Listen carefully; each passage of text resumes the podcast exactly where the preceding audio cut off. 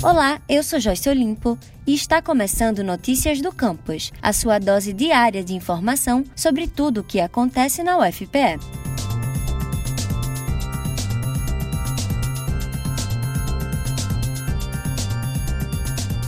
A Universidade Federal de Pernambuco e a Prefeitura de Caruaru firmaram um convênio para monitorar as variantes do coronavírus no Agreste. O acordo tem duração de seis meses e será possível monitorar as novas variantes do vírus SARS-CoV-2. O trabalho, além de estimular o aumento de vacinas para o Estado, também vai contribuir para a formação de um biorepositório de amostras biológicas que poderão ser usadas em futuras pesquisas sobre a Covid-19.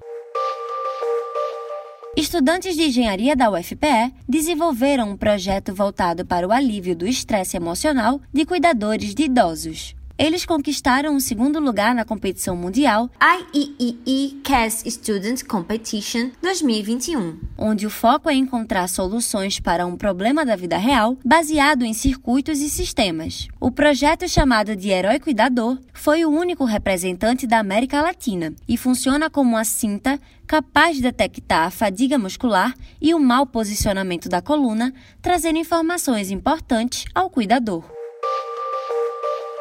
A partir do dia 20 de junho, o Serviço de Psicologia Aplicada da UFPE vai oferecer orientação gratuita a pais de crianças e adolescentes com diabetes do tipo 1. Os encontros virtuais têm como objetivo criar um espaço para falar sobre os desafios vivenciados pelos cuidadores. Para mais informações, acesse o Instagram, arroba spa_ufpe.